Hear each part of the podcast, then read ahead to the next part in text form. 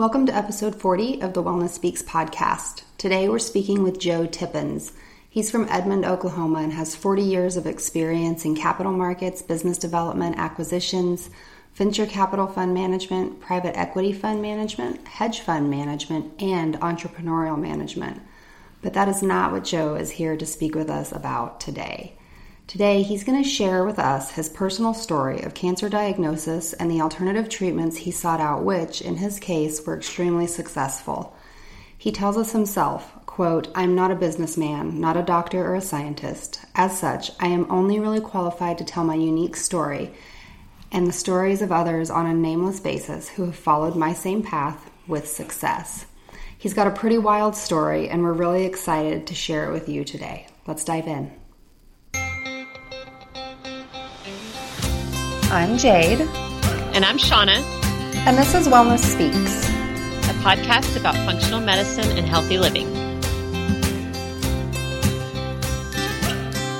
Thanks so much for joining us today, Joe. We're super excited to have you on our podcast so that you can share um, your story with our listeners. You've got a pretty wild and interesting story to share.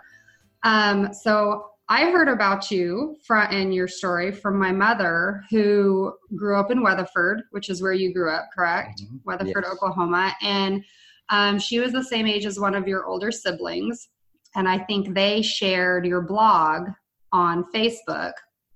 And so she immediately sent it to me and was mm-hmm. like, You've got to interview this guy for your podcast. Um, and once I read your story, I was like, Yes, we definitely need to talk to Joe. Um, so I'd really love it if you could start off with um, sharing, maybe not like the full story, but more or less um, what it is, why we're talking to you today. Okay. well, first of all, um, I wouldn't believe the story myself if I didn't live through it uh, because it is so unusual. Um, but in uh, the summer of 16 or, or in uh, August or almost Labor Day of 2016, I would I had accepted a job, uh, a new partnership position with a private equity firm in Zurich, and I was moving to Switzerland. I had my house, my clothes were already there. I had my Swiss green card, and I was off to to the Alps. And the weekend before my flight, I went into a weekend doc in a box because I had some nasal congestion and a little bit of a cough, and I wanted something to to get me over there. And this weekend doc in a box did a chest X-ray and uh, recommended that I get a, a CT because he saw something he didn't like. I was kind of stubborn and thinking I'm just going to go to Zurich, forget about that. And this guy wouldn't take no for an answer. And on Monday afternoon before my Tuesday morning flight, I went in and had a CT, and I had a uh, tumor in the size of my fist in my lower left uh, lung. Wow. And um, after getting a biopsy done and finding out it was small cell lung cancer, and it doesn't take much to Google how, how deadly small cell lung cancer is. I, uh, uh, to make a long story short, ended up two days later at MD Anderson. And in the fall of 2016, endured quite a, uh, a, terrible endure of, of, chemo and radiation and brain radiation. Uh, and the brain radiation was prophylactic uh, t- to keep it from spreading to my brain.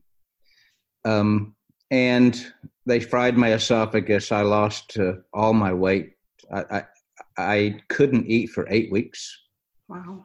And I didn't want to do a feeding tube, so I decided uh, to eat off, to live off of my fat stores and my muscle stores and I went from 220 pounds to 105 pounds.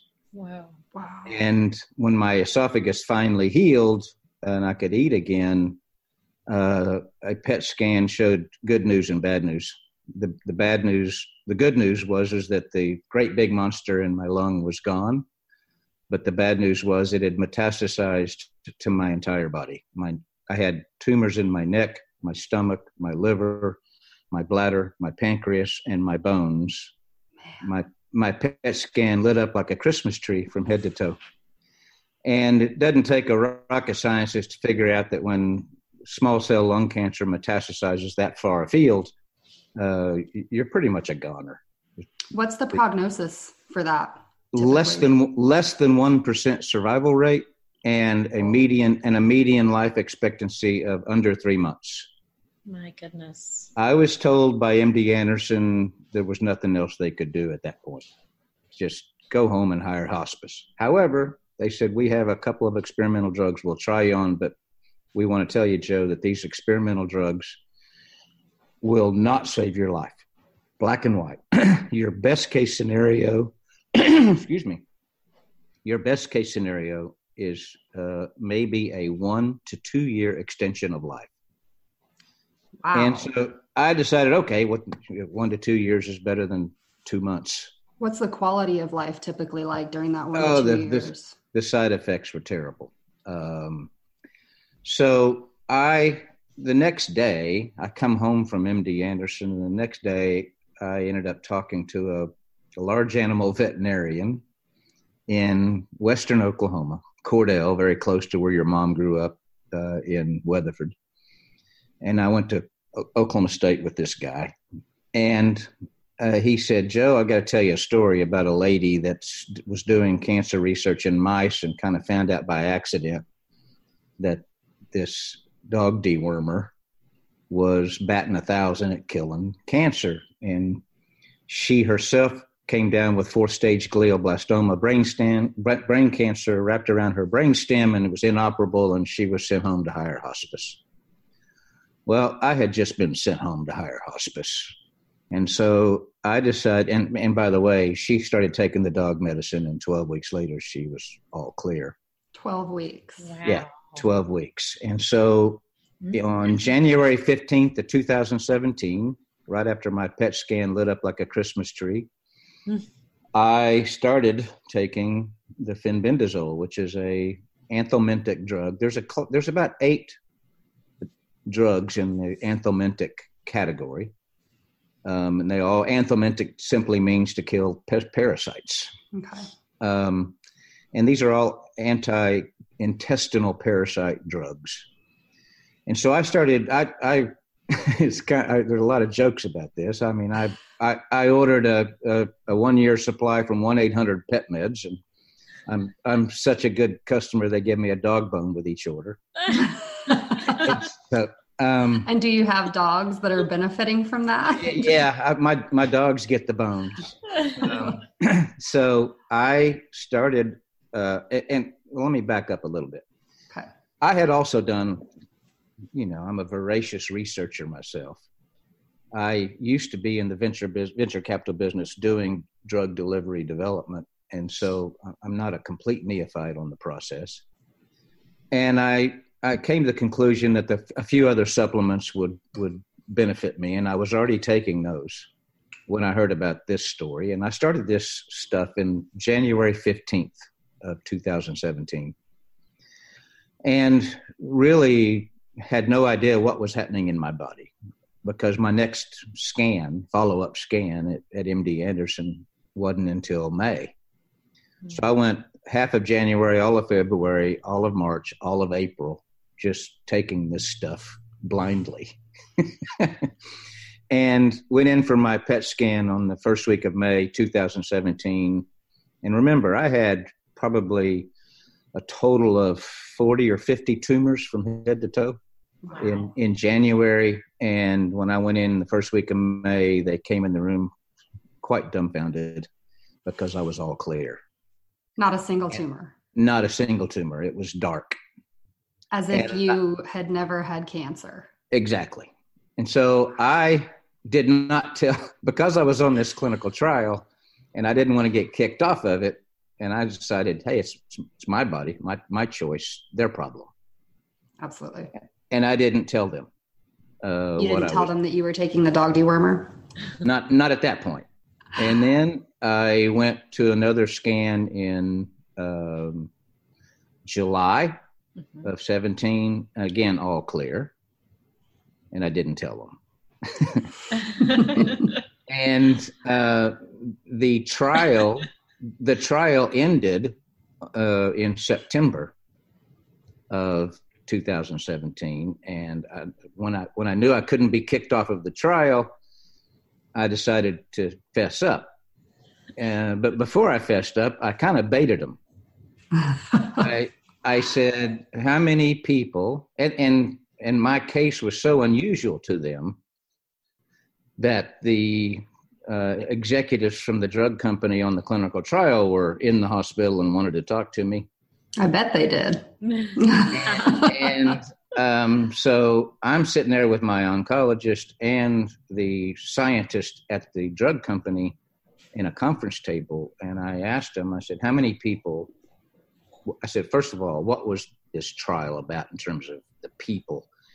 And it was basically 1,100 people that were all in my same situation.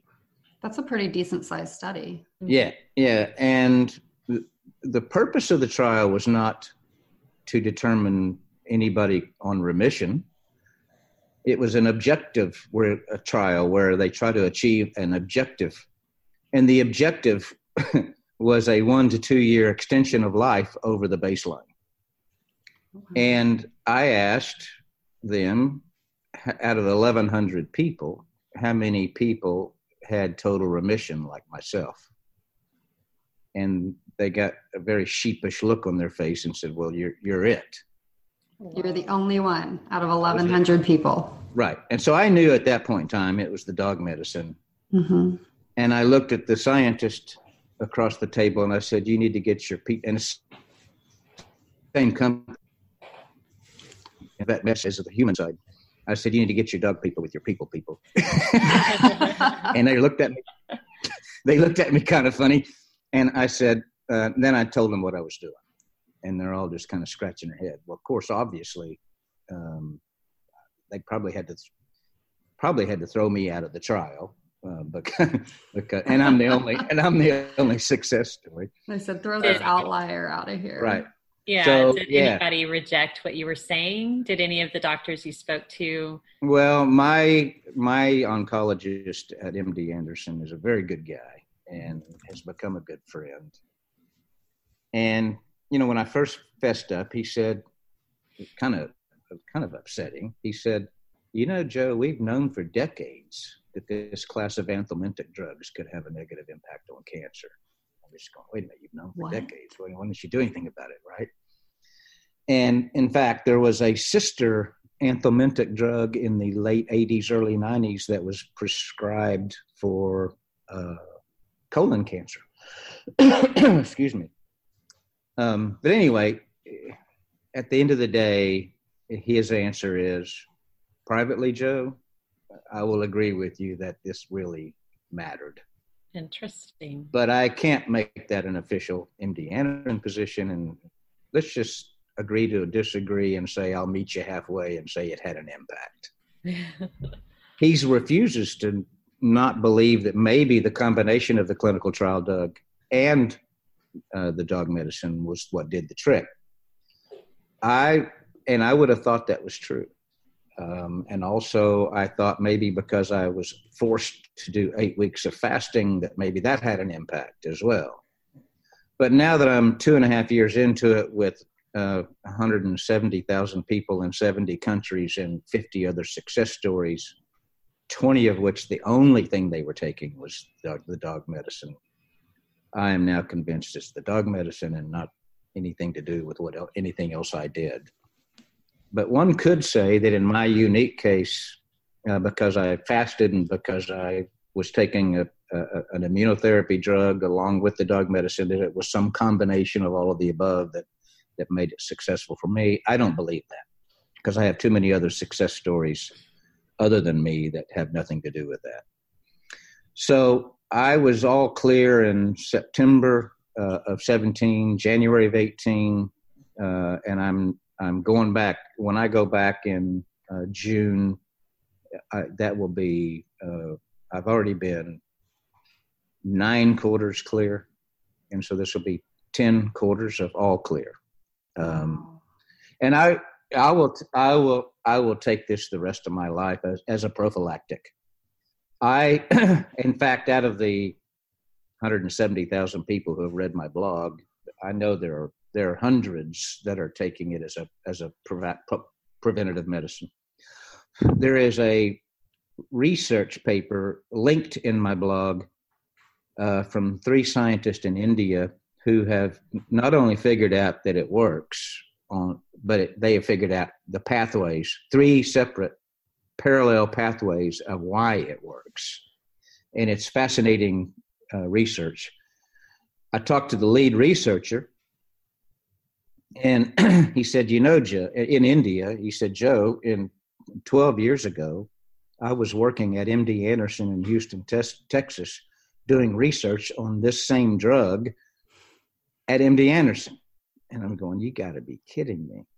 That's crazy. Um, so, and and and my oncologist had no idea that there was a separate research project at his own uh, institution 12 years ago on this drug. So, these scientists have known for a long time that there's there's potential here. Johns Hopkins has taken a sister drug, mebendazole, which is approved for human consumption, and they've done full uh, toxicity trials and clinical trials on on glioblastoma successfully with a sister drug.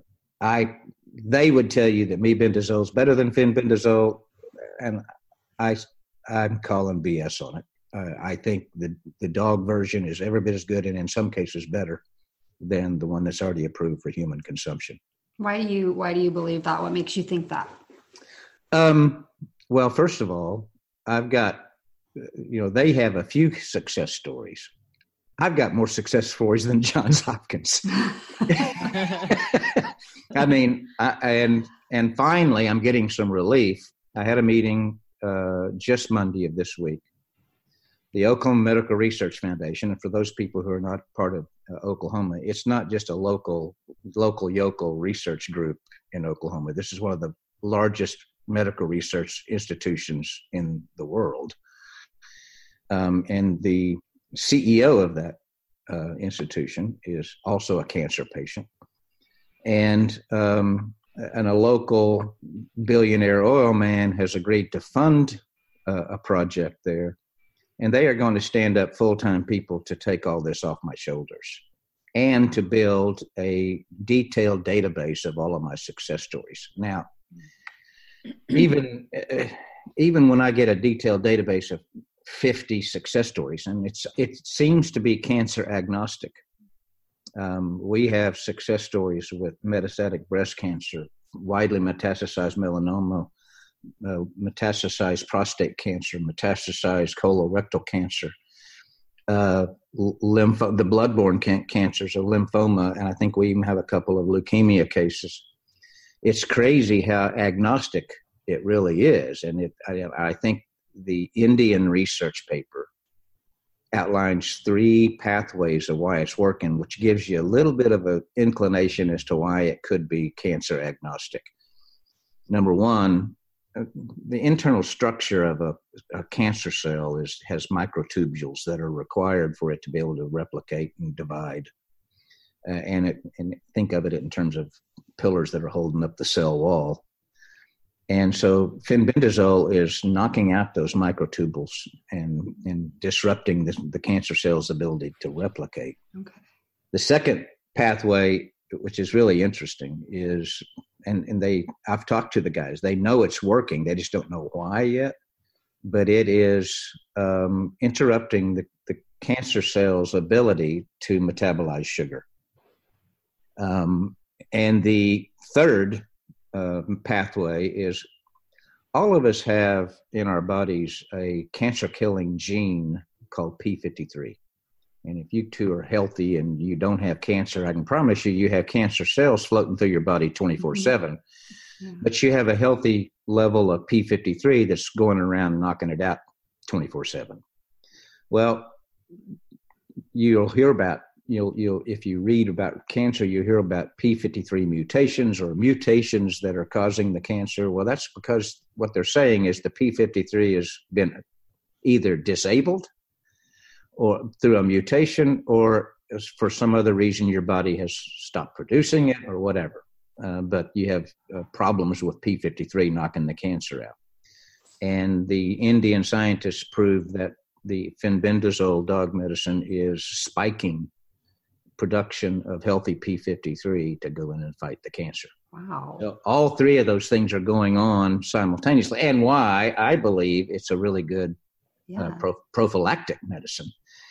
Um, uh, so I I have no problem advising it. And at the end of the day, the, the worst downside risk here is um, maybe at five to ten percent of the people report some mild diarrhea well, if you're fighting cancer, a little bit of mild diarrhea isn't a big, isn't a big deal, right? Right. I think we would all agree that a little bit of diarrhea is better than yeah. three months to live.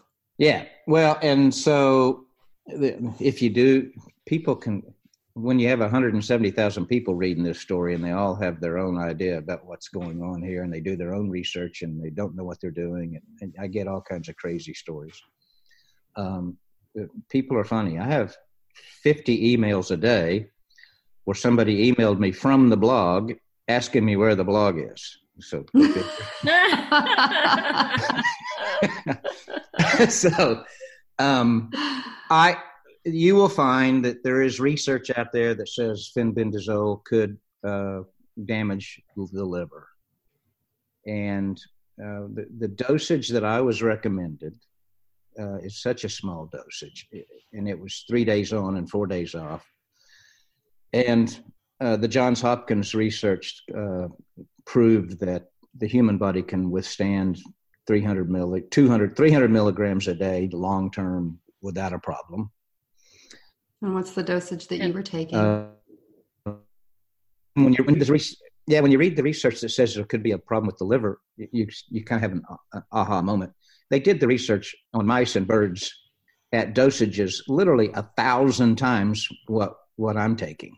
Oh wow! Well, of course, if you take something a thousand times anything, right. you're going to yeah. cause problems somewhere. Yeah. So, anyway, I um, it is a real mess to to synthesize all this data into a database because from well, first of all, when I stood up the blog, it it had it, it did not have the intent that it has today. Um, when I set when I wrote the blog, it was totally selfish. I have a full time job and real career, and I was getting a hundred phone calls a day, and people were wanting me to start from ground zero, telling this story, and I just didn't have time. Mm-hmm. I, I completely became out of control. So I thought, ah, I'll do a blog and then people can go to the blog and they won't have to call me. Well, it made it worse. I just got inundated with emails and phone calls. Well, yeah, I mean, it went from, it, you know, it started out in in June of last year at you know five thousand a month, and then it started increasing and increasing, and increasing, and then just recently, uh, Channel Five here in Oklahoma City did an expose, and they actually mm-hmm. include they included they included Dr. Prescott at OMRF uh, in the in the newscast, and from that, newspapers all over the world picked it up. I was on a golf trip with my brothers, and uh, I went teed off at eight o'clock one morning, and when I got off the golf course, the next, at four hours later, I had eight hundred emails. Wow. and because it, it, was in the Globe Mail, which is a you know it's a tabloid. It's like a, a National Enquirer in the UK, um, but they have a million daily viewers, and so it went in. It went in the Globe Mail, and then a, a, paper in Paris picked it up, and then one in Tokyo picked it up, and if you look at the if you look at the global map of where the hits on the blog are coming from, it's it's just exploded.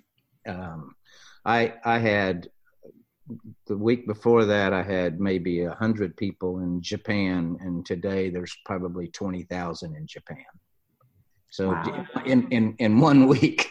Oh my gosh! it's it's really insane. So with that backdrop, the location of all these success stories is in my personal email.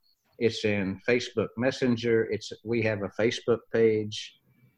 Uh, it's in um, text messages. It's in like nine locations, and so I'm going to get these people at OMRF to just take over my personal life and dump everything on them. just let put them, it all together. Let, let them go find all these success stories because they're getting reported in literally uh, two or three a week. Yeah, success stories. That's amazing. Uh, yeah, um, so with the with all the research that has happened, um, I know there hasn't been a whole lot, but it seems like the research that has happened that you've talked about, it's been semi promising, and obviously all of your success stories that you have. What do you believe is the resistance with getting it more of a mainstream treatment? Well, you know, I'm not a conspiracy theorist. Um, although I do I do know there's games being played um, I, for sure. Um, you know, these drugs are all decades removed from patent. So, one of the real challenges here is the reason Johns Hopkins chose mebendazole and not fenbendazole is because it was already approved for human consumption. Um, and so repurposing it for cancer is easy for a doctor to prescribe it. Mm-hmm. Um, and but let's take fenbendazole, which I happen to to believe is in certain uh, instances is better. Um, it's a it's not approved for human consumption. It's a it's a it's a vet, vet veterinary medicine, mm-hmm. and in order to repurpose it for cancer would require an entire full blown 150 to 200 million dollar clinical trial. And at the end of that 150 to 200 million dollars, the person that did that heavy lifting would have a generic drug and generic competition the next day because it's 20 years removed from patent. Right. Nobody's going to spend that money to have a generic drug. It's just never going to happen. So, what what we're trying to do with the OMRF project. Remember, when you do a clinical trial, it's forward facing and very highly controlled to meet all the rigorous standards of the FDA. When you're looking back at historical data, that's considered anecdotal. And so, even though it's anecdotal, I believe uh, uh, uh, if, if we go and audit 50 cases where we look at the medical files and we talk to the doctors and we look at the scans before and after and we look at everything else they're doing. Remember, I think I have about at least 20 of the 50 cases were you know sent home to higher hospice and the only thing they were taking was fenbendazole. Mm-hmm. So that's pretty impressive data right there, even though it's anecdotal because yeah. you go in and you audit those and you talk to the doctors you look at the scans you look at the medical files and you build a database of true life stories of success then i think we can get somebody to look forward and really increase this. Now having said that i know just for example because of me there is a research program at uh, the Stephenson center at the university of oklahoma. A daughter-in-law of a friend of mine thought my story was crazy. She uh, did a little bit of pre-work in the, in the petri dish on the some of the hardest to kill ovarian cancers, and found out that it worked better than any compound she'd tested so far. Wow! So based on that, so based on that, she filed for grant applications and received them. So now she has a grant money on ovarian cancer and fenbendazole. That's and. I, I haven't kept up with her. I don't know where she is. I think she's already into animal studies, like mice mice studies uh, with it. So we know that there is, is research going on ovarian. Johns Hopkins is active in brain cancer with this whole class of drugs. And um, I know at Rutgers University, one of the leading cancer cell biologists, he uh, got a hold of my story from a friend of a friend of a friend and started doing research. He has three full time postdocs working on it now. Wow. Um, because of me. So uh, we are waking people up, and research is starting to, to gel. Um, um, so we'll see. Yeah. I don't know. I, I, think to me, and I, I, I don't want to divulge uh, who told me this. Um, but it's a, it's a very powerful politician who said, you know, the United States government is spending tens of billions of dollars on cancer through Medicare and Medicaid. And the one party in the world that could stand to benefit the most would be the United States government. So, so what? It cost 150 million dollars to to do a clinical trial. If you can move the needle one percent for the United States government, it would pay for itself a hundred times over. Yeah. So his idea is to take the OMRF data once it's put together and done, and maybe try to get to Capitol Hill and say, "Okay, wake up, people! Here's a way that you can save some real money, and, and, it, and it should be done." So we'll see.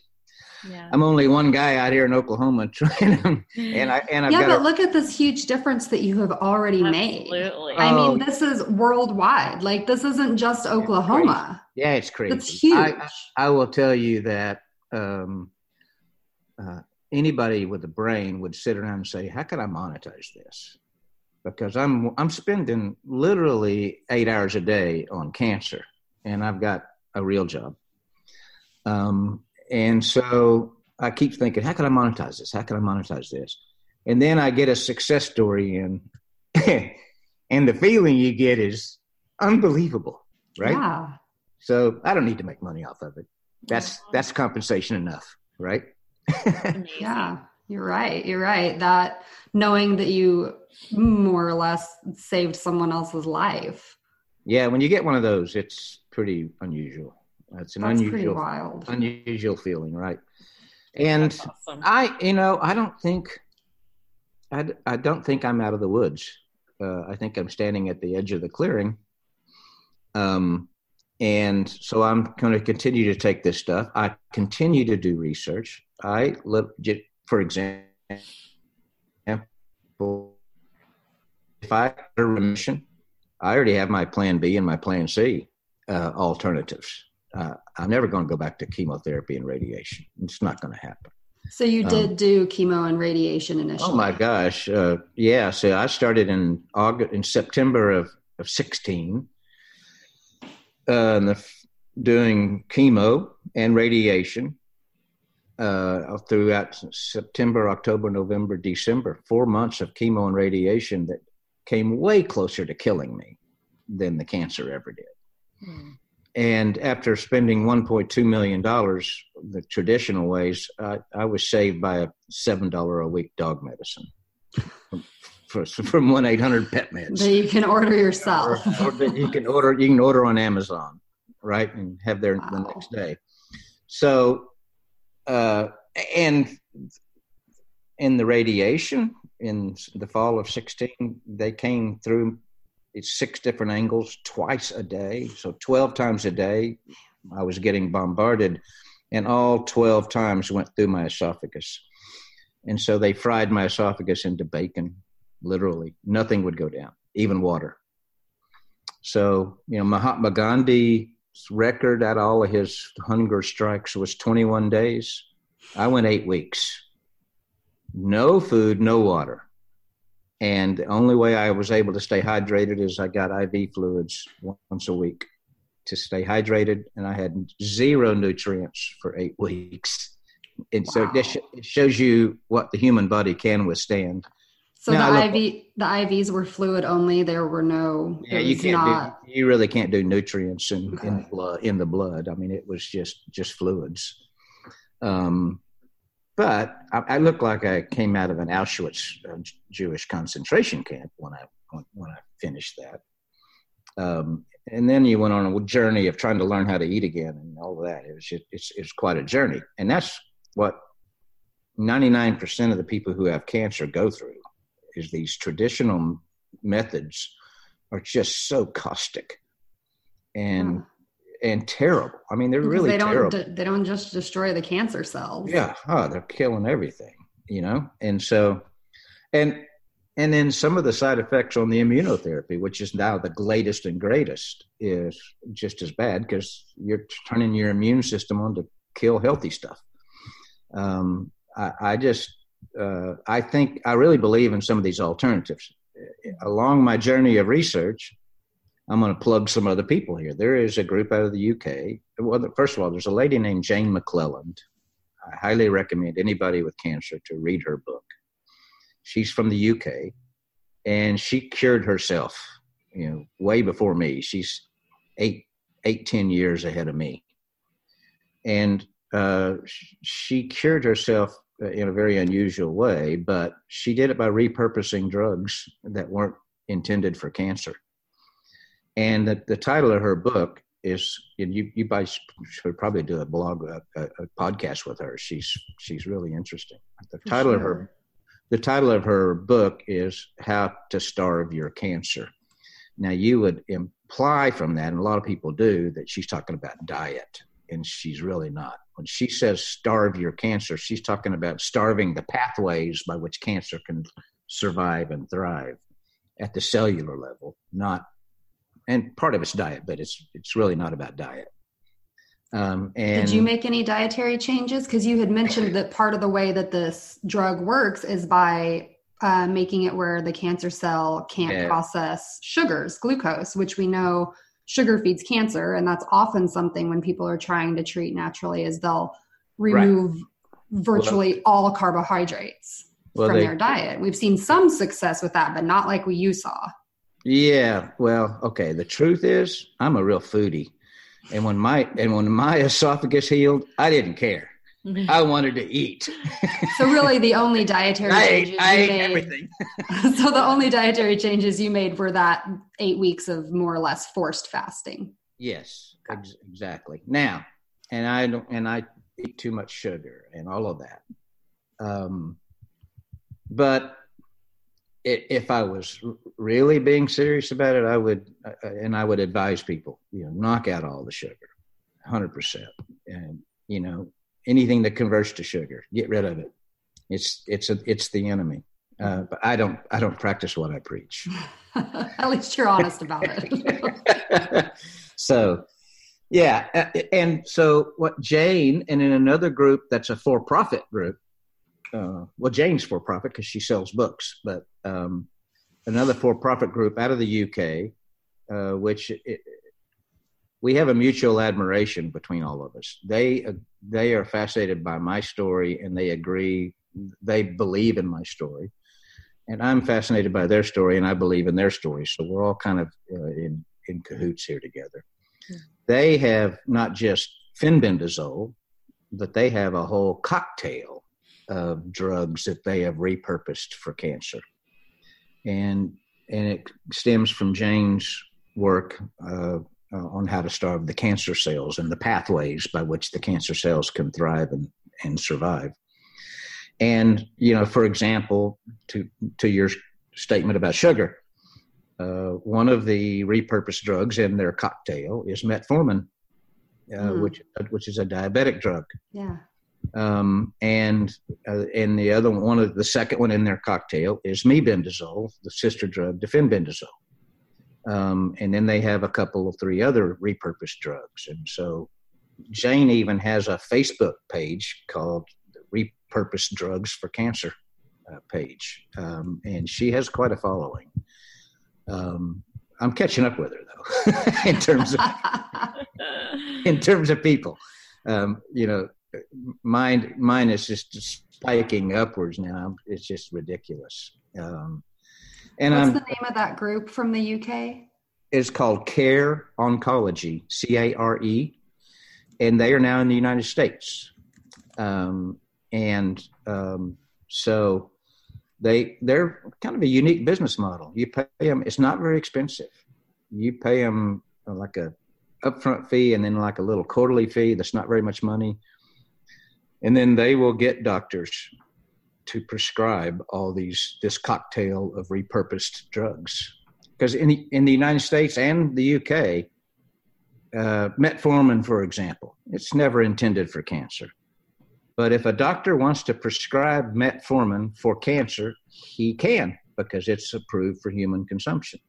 So a doctor can prescribe anything that's approved. So they'll get a. They have doctors that'll you know prescribe this cocktail of drugs that are not intended for cancer and kind of repurpose them in a cocktail for, for cancer. And very unique business model, uh, not not overly expensive. Um, and I'm not doing it, and I'll tell you why. I'm keeping it in reserve for my plan B if I come out of remission. well, so, sticking with what you know works, though, and I'm sure it's you yeah. know not all cancer is exactly the same. Now, on on so perhaps for your unique situation, what you're doing is the best. Yeah, well, well, I, am a real I'm a real believer in fenbendazole, and as obviously now, so it in order to stimulate the conversation, but but provide it only for patients and caregivers. I stood up a, a Facebook. Well, and my own personal Facebook page just got completely bastardized and taken over by cancer. And so I've got uh, over a thousand Facebook friends, and I think I only have two friends. so, and there, 800 of them are, are cancer people. So I decided to do a new Facebook page, and it's by the same name as my blog, My Cancer Story Rocks. And then I realized that was a mistake because I couldn't moderate it and and administer the the, the Facebook page. So Joe, asked, you need yourself a virtual assistant. Well, I I tell you, uh, there's a lot of lot of really cool people out there. So I just put one Facebook post up that said, "I'm looking for volunteers." to to moderate and administer my Facebook page because I I do not have the time. Man, I got overrun with volunteers. so, so, I have uh, and and uh, uh, my volunteers are split between Australia, New Zealand for the southern hemisphere and North America for the northern hemisphere. So we have 24 hour coverage on the Facebook page. and and these girls are just Gestapo they they are tough, and and I'm okay with that because it. There's a lot of people that want to join a page like that to sell something on a multi-level marketing deal or to be negative naysayers or whatever that just mm-hmm. need to be gone, and it has to be policed. Yeah, Absolutely. should let those people overtake a, a, page like that, and and it is limited only to uh, uh, caregivers and, and and patients. It's not for just people seeking info and gawking, you know. Sure. Um, so you mentioned that the um, the drug could p- potentially, at those super super high doses, have a negative effect on liver health. So, are there any stories um, where someone has also, or do you think it would be a good idea? Um, I know you're not a physician, but you know, you know a lot about this um, that somebody perhaps would want to take something liver supportive like liver yes absolutely I, we like we everybody on that facebook page is recommending people take milk thistle along with yeah. it they're recommending that you actually do uh, stay on top of your uh, blood work in terms of your your liver markers Fantastic. And I'm, I'm all, I'm all for that. We have had a few people that have had to go off of it because their liver enzymes spiked and they didn't know what caused it. I'm I'm skeptical that the fenbendazole caused it caused it, but I understand somebody going off of it because that happened. Sure. Um, but it's I don't personally. I I know that personally. I know of 400 people taking this uh, uh, just over time, and and very little side effects, very little problems. I don't have any, even though I'm not a doctor and not a scientist, I have no problem saying to somebody the downside is almost zero. And we have a lot of evidence that there's upside. Mm-hmm. So if you got no downside and you got a lot of upside, the only question I ask people is why not? Mm-hmm. My big, my biggest frustration is, and I get two or three of these a week of somebody saying, you know, you recommended this 12 months ago and I just didn't believe in it. And now, now it's too late. Yeah. So the only failures we really know about are people that die within two to three weeks of starting.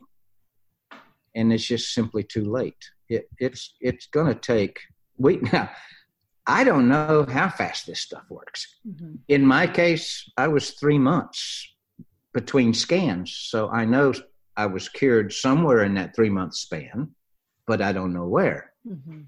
But we have a couple of success stories that would just make you shake your head and say that can't be true. That where it had impact is in as little as four weeks. Wow! Whoa! Um, yeah, really crazy. And and I don't think these people are making this up or lying. I think right. they I think they're telling the truth. It's so the the, the real challenge by OMRF is this: all of these stories are are he said, she said, and we're relying on those people being honest, mm-hmm. right? So I want to turn that into, even though it's anecdotal, historical look back on what happened. I want to turn those into audited cases mm-hmm. with with a, a credible research institution doing the auditing. mm-hmm. I think I think when I'm done with that, people will go, okay, okay, okay. This is there's something here. Mm-hmm. So, I know there's something here because I'm still vertical on the right side of the grass. yeah. You had mentioned earlier about some additional supplements that you were taking. Yes. Um, can you talk about those a little bit? Well, let me start with the first one, which is very coincidental. Um, in my research, before I ever heard about fenbendazole, I came to the conclusion that the, the whole complex of eight vitamin E's, four tocotrienols and four tocopherols, was such a powerful antioxidant and and and separately a cancer killer that I was already taking that. And then after I heard about fenbendazole, I uncovered research that says fenbendazole works better in conjunction with vitamin E. so wow. I, I really believe in that. I sep- separately uh, believe in curcumin as long as you can get uh, bioavailable curcumin that actually uptakes into the bloodstream. Because the stuff that you buy at CVS and, and Walgreens, your body's only going to uptake maybe 15, 20% of it. And so there's plenty of them out there that you just Google bioavailable curcumin. Mm-hmm. like something. a liposomal form? Well, I don't even, I'm not, I don't know the science um, behind it. I know that they've tested in labs that they can get 85% uptake of the curcumin into the blood. Uh, and I really believe in that as separately as a cancer killer, not as anything else. And then where it gets controversial is CBD. And now, that you know, there's age old uh, science behind RSO, which stands for Rick Simpson, a guy named Rick Simpson in Colorado, you know, started doing high THC marijuana based oil, uh, you know, probably 10, 12 years ago and has, has real success with it. I personally believe CB, the right broad spectrum CBD is with no THC is every bit as powerful as THC. If somebody wants to convince me that uh, the combination of CBD and THC both together are better, I, am probably a believer. I personally, I buy THC, um, but I don't do it every day like I do CBD. Um, and so, really, it is the curcumin, the CBD, the vitamin E are the other three adjuncts. Now, there are two others that I again are in the category of I'm going to keep them in reserve. So if I ever come out of remission, um, and that one is um, mycella mushroom extract, mm-hmm. um, and the and the third and the fourth one, the fifth one is uh, and it's backed by real clinical trials in Germany. Is um, fermented wheat germ. Um, really? That has very powerful uh, cancer killing uh, properties. And in fact, a lot of people go to Germany just to, to meet with this guy that is the kind of the godfather of fermented wheat germ. But you can buy it online from the guy from, from, Germany. Um, so, I mean, this whole world of alternative methods is uh, almost like a dark world that no, nobody believes in, and everybody thinks it's you know weird and, and funky. Uh, you know, I learned the the hard way. You just, I mean, ha- what are the odds? I mean, first of all, what are the odds of a weekend doc in a box not taking no for an answer? I was going to wow. fly. I had no symptoms. I was going to fly off to Zurich and and small cell lung cancer. It, it would have killed me within six months without a without a diagnosis. So I had a weekend doc in a box, not take no for an answer. And, and then I had a veterinarian from Cordell, Oklahoma, that takes care of cattle and horses. Saved my life. So I mean, just randomly, I, right? I, yeah, I wouldn't. I would have never been a proponent of alternative means of killing cancer if I hadn't just stumbled onto it quite by accident, really. Mm-hmm. Uh, so, but now I'm a huge believer, and the more research you do, and I do a lot, is the more I'm convinced that there are methods out there that mainstream medicine simply they're not they're not motivated to understand or know or or do. I mean, but that's one thing I really love about your story, Joe, is that you did your own research. You became your own advocate. You found these other things and you went, yeah, I'm going to give that a shot. Right. And that's what a lot of people would have just taken the prognosis. Well, let me, let me tell you, let me, let me tell you another tie in that relates to what you just said. In my blog, I, I link, and in the Facebook page, I link a guy named Bruce Lipton. And if you want to have somebody you should put on a podcast, this is the guy he is a cellular biologist and medical school professor at Stanford University, a little bitty tiny place out on the West Coast. and um, he has proven scientifically the, of the power of positive thinking. This will blow you away. He can show you at the cellular level what's happening with signals coming from the brain, not from DNA. And, and, and it affects every cell in the body. Well, the reason I link that in my blog is because I am a hundred percent believer that uh, I'm just wired for positivity. I just can't. I, I'm. It's not possible for me to be negative, and I think that had a huge impact on my story. Mm-hmm. And um, so you what you said is I was you know I, I, was told to go home and die, and you know when nine out of ten doctors tell you you're dead, you're supposed to lay down. But I just when I was told to go home and hire hospice, it didn't phase me. I knew positively I was going to find something, so I went looking. And uh, I highly recommend people. There's a two and a half hour lecture by Lipton on YouTube. Easy to find. There's several versions. That one's like a 45 minutes, one's an hour, hour and a half, and the other one's two and a half. I highly recommend the two and a half hour version because he goes from A to Z through the science hmm. uh, of of belief and how your belief uh, affects your cells, and it's really wow. really fascinating. Um, well, and there's so, studies that show that type C personalities, people that tend to like internalize their emotions and their anger and stuff like that, they actually have a higher rate of developing cancer in the first place. Well, so I, promise, I promise you they have a higher I promise you they have a higher rate of giving up. Yeah. And I will tell you what, um, when when you're told I don't even know how to describe the emotion when you're told that you have no choice and you're going to die, um, and you got to go tell your grown daughters that, it's it's interesting. I didn't I didn't care. I just was positive, and you put somebody on the same shoes that is just a, just pre-wired for negativity. Well, I'm 99% certain those people are going to die. Mm. Um, and there is a difference about what signals you're sending from your brain. Yeah. Hmm. So sure. Definitely. What about children? Do you have any stories in your uh, that you know of so far? Yeah, well, of children that have utilized. I get asked uh, three to five times a week about children, and I know I can give you ten case studies where people are trying it with children, and we don't know the results yet. I get asked that all the time, and here's my answer. I mean, it's bad enough that I'm not a doctor or a, or a scientist, you know, telling people what to do, and I'm not. I'm saying this is my story. If you want to do something, you do it. But I, I'm even more cautious with children. I just say, look, it, and this goes back to kind of the uh, my own database of doctors' attitudes about this.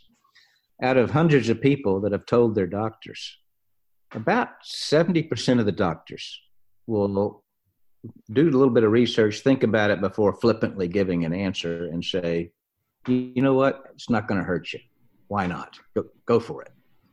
And about 30% of the doctors just tell people they're going to die if they try this. You know, they're just very negative. Just goes back to who's positive and who's negative. It's the same, same within the doctor population.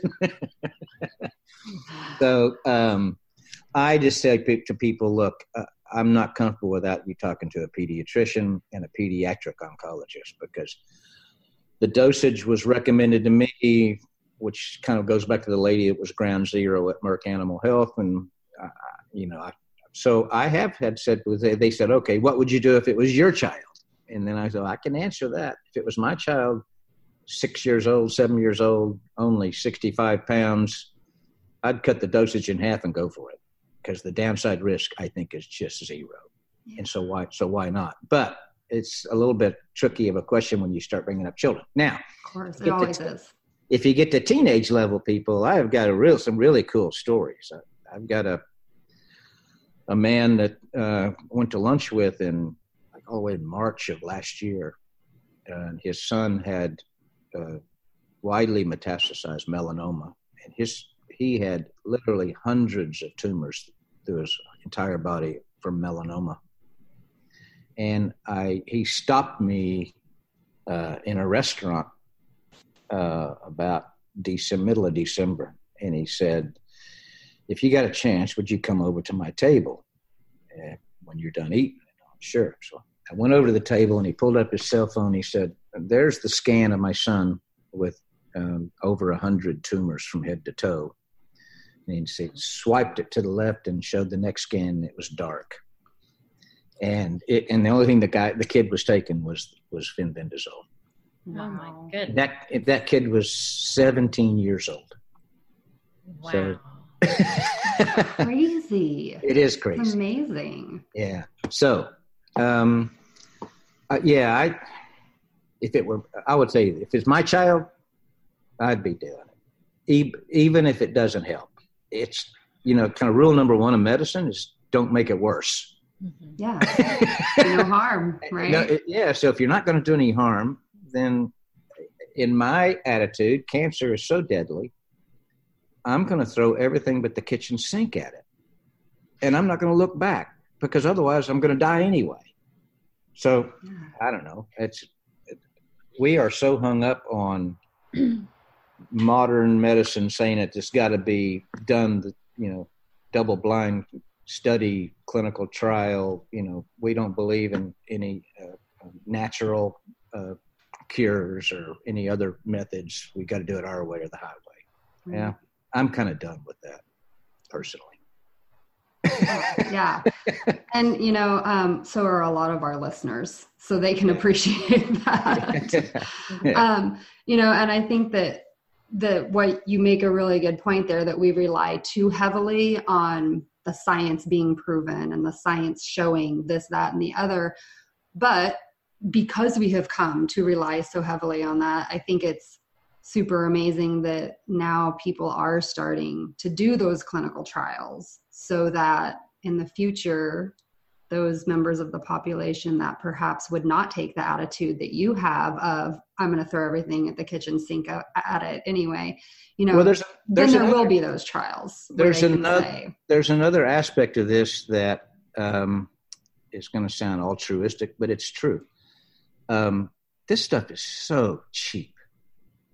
And and everybody in the world including third world countries can benefit and my biggest concern is is that big pharma will figure out a way to jack this thing up and make it un- unaffordable by the masses in Africa and Central and South America and Asia, and even in the United States, and and the United States as well. So let me give you a little bit of a story there. Um, we we think we successfully caught a egregious company with their pants down, and and it ties back to the Johns Hopkins research at on mebendazole. So these people, this company, I won't name their name, they bought the U.S. manufacturing rights to mebendazole and partnered with Johns Hopkins to do the glioblastoma brain cancer research. They took the product off the market entirely waited until the Johns Hopkins, and it, remember, this stuff is $5 at this time. When I started, this was $4.50 a week. And because of me, it's now it's now doubled. I, I have tripled the global unit volume of this dog medicine. There's a lot of sick dogs around the world. the pet med people love you. well, so That's well, why you're getting those free bones. in the last two weeks, some of these sites have not only doubled their price, but now they're asking for veterinary prescriptions. So there's uh, so anyway, back to the story of mebendazole. This company took it off the market, waited until Johns Hopkins published amazing results with brain cancer, and then they relaunched the product in a new brand name and raised the price from five dollars a week to four hundred dollars a week. Oh my gosh. That's so Now, gross. What they what they didn't plan on, what they didn't plan on was people like Jane McLelland in the United Kingdom and Care Oncology in the United Kingdom coming over to the United States and saying to the masses, "Screw that! You can get a local compounding pharmacist to make it for seven dollars a week." Yeah. And so I checked with three local comp- compounding pharmacists here in Oklahoma, and one of them's a really good friend of mine. He said, "Yeah, no problem, Joe. I can make that stuff for you for seven dollars a week." So these people trying to make four hundred dollars off of people, uh, I, I want to kill them. Um, but I, I think they're going to get they're going to they're going to get subverted anyway by the compounding pharmacists. Um, Good. yeah, good. So I'm looking at all kinds of creative things. Uh, a clinic in Mexico um, where they can prescribe whatever the heck they want. Yeah. I'm looking at uh, a very creative idea. Remember Rotary International, the, Rotarians, decades ago, they literally, that one organization cured polio. And um, they, I think the organization is looking for their next hurrah. What's the next disease state that they could possibly cure? Well, one of the interesting things, it's an international organization, even in third world countries, coming up with a, a million test subjects that have cancer wouldn't be that hard if in third world countries of Africa and Central and South America. So I'm thinking about standing up a, a real trial with literally, literally thousands of people um, and try to manage the data uh, in a way that it works. Because we don't have to use United States FDA. I mean, this this this thing is global, and there's going to be they're going to be driving this uh, in in Central and South America and Africa, and and it's going to save a lot of people at five dollars a week. And you know, our medical complex dedicated to cancer is insane. If you just take the Houston Medical Center in one one and a half square mile area, there's 53 hospitals with 110,000 employees seeing 9 million patients from all over the world. Now, you just, the thought of putting those people out of business is just, is nobody can get their brain around that. But, you know, and in, in my blog, I publish a headline from Goldman Sachs that says, uh, curing disease is not a sustainable business model. Well, duh. It ought to be let's put all these people out of work and find other jobs for them Yeah. instead of let's not be, let's not cure anything because we'll screw up our economy. Our economy. Yeah. Oh my goodness. Um, what about so you had mentioned that a lot of these cases um, that you have are people that have had uh, widely metastasized cancer hmm um, throughout the entire body. So, are there stories about individuals with just very localized cancer that have, have also used this treatment and had I'm, success I'm stories? sure, I'm sure there are. In fact, all of these success stories, uh, when the, the scientists at OMRF helped me with this, and that hadn't started yet, by the way, and it's going to take months. But I, I think they'll all come into a whole bunch of different buckets. My most pressing bucket that I want uh, audited is two things. They were sent home to higher hospice because there was nothing else they could do Mhm. and we know that fenbendazole regimen was the only thing they were taking, so that there there was no competing uh, Yeah. uh, drug. Okay, I want those cases front and center, and I think there's ten or twelve of those. Okay, that we know of yet, but there new new stuff's coming in every week. It's Yeah. crazy. Um, and then the next category would be sent home, like it would be me, sent home to higher hospice but I was doing other things other than fenbendazole. So somebody might want to question whether it was the fenbendazole or not, but I don't. But Right. a, a logical person could question that. Sure. Um, and then the next category is, uh, you know, not as severe and don't, not not in the category of go home and hire hospice, but this is really serious cancer, and the odds are low. And then we have success, and then that's broken down between only fenbendazole and fen, fenbendazole and others. Sure. Um, and then you know, um, then there's some people that are just kind of first stage cancer, really low grade uh, cancer that have, we have success stories with. So I think we'll have to end up breaking all kind of these in tears. in tears, right? Yeah. And then and then uh, anything we can do so that uh, a logical, peer-reviewed scientist would say, "Okay, we can't ignore this." That's my that's my goal. It's never going to be considered a clinical trial because it's rear rear rear looking anecdotal data, but it, it doesn't matter if it's audited properly. Um, I think it'll open eyes and and awake somebody. Mhm. Yeah. yeah.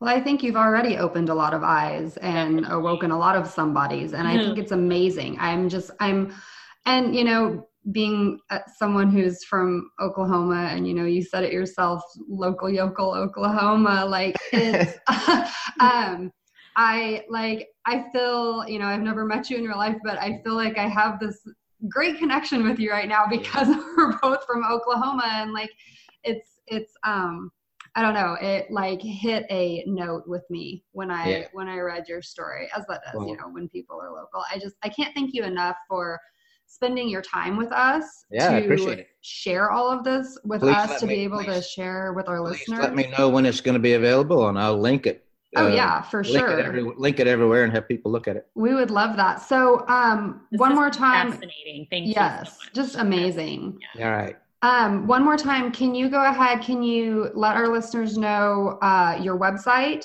all of your social media? I know you already get a billion emails, but if you want to share that too. Yeah, I'm I'm I'm trying to decide uh, what to do about my email and my phone number because it's, it's gotten, it's gotten so widespread. I get calls from country codes of countries I've never heard of, um, and I, I'm thinking about trying to reclaim my personal life and get separated a bit. Um, so the, the, the easiest way is that the, the, the blog is at www.mycancerstory.rocks, R-O-C-K-S. It's great that there's a new extension that's Yeah. dot, dot rocks. Uh, I also own, uh, uh, uh, that I'm not using right now, a, a website called allcancer.sucks. There's a, there is actually a new extension called dot sucks. um, and so it's all it's mycancerstory.rocks is the is the blog okay.